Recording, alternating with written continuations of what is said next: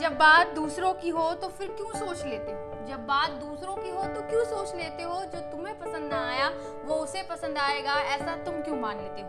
नमस्कार, मैं पूजा लेकर आई हूँ आज के इस पॉडकास्ट में आपके लिए कुछ नया, कुछ खास। दोस्तों, हम में से बहुत से ऐसे लोग हैं जो अपने लिए जैसा सोचते हैं, वैसा ही वो दूसरों के लिए सोचते हैं। लेकिन ऐसे लोगों की संख्या ज़्यादा है जो अपने लिए अच्छा और दूसरे के लिए थोड़ा कम सोचते क्योंकि उन्हें लगता है उसे एडजस्ट करना आता है। पता इनकी कीमत? उसे कहाँ पता इन चीज़ों का महत्व? वो उसे कम सा आंकने लगता है। ऐसे समय में हमें याद रखना चाहिए कि आज हम उस पुराने युग में नहीं 2023 में जी रहे हैं, जहाँ हर चीज़ समय के साथ अपडेट हो रही है। हर इंसान अपने आप को अपडेट कर रहा है। ऐसे टाइम पर अगर हम सोचें कि हम अच्छा और कोई हमसे कम लेगा तो ये हमारे लिए और उसके लिए दोनों के लिए गलत साबित होता है और ये बताता है कि हमारी थिंकिंग कितनी कम है किसी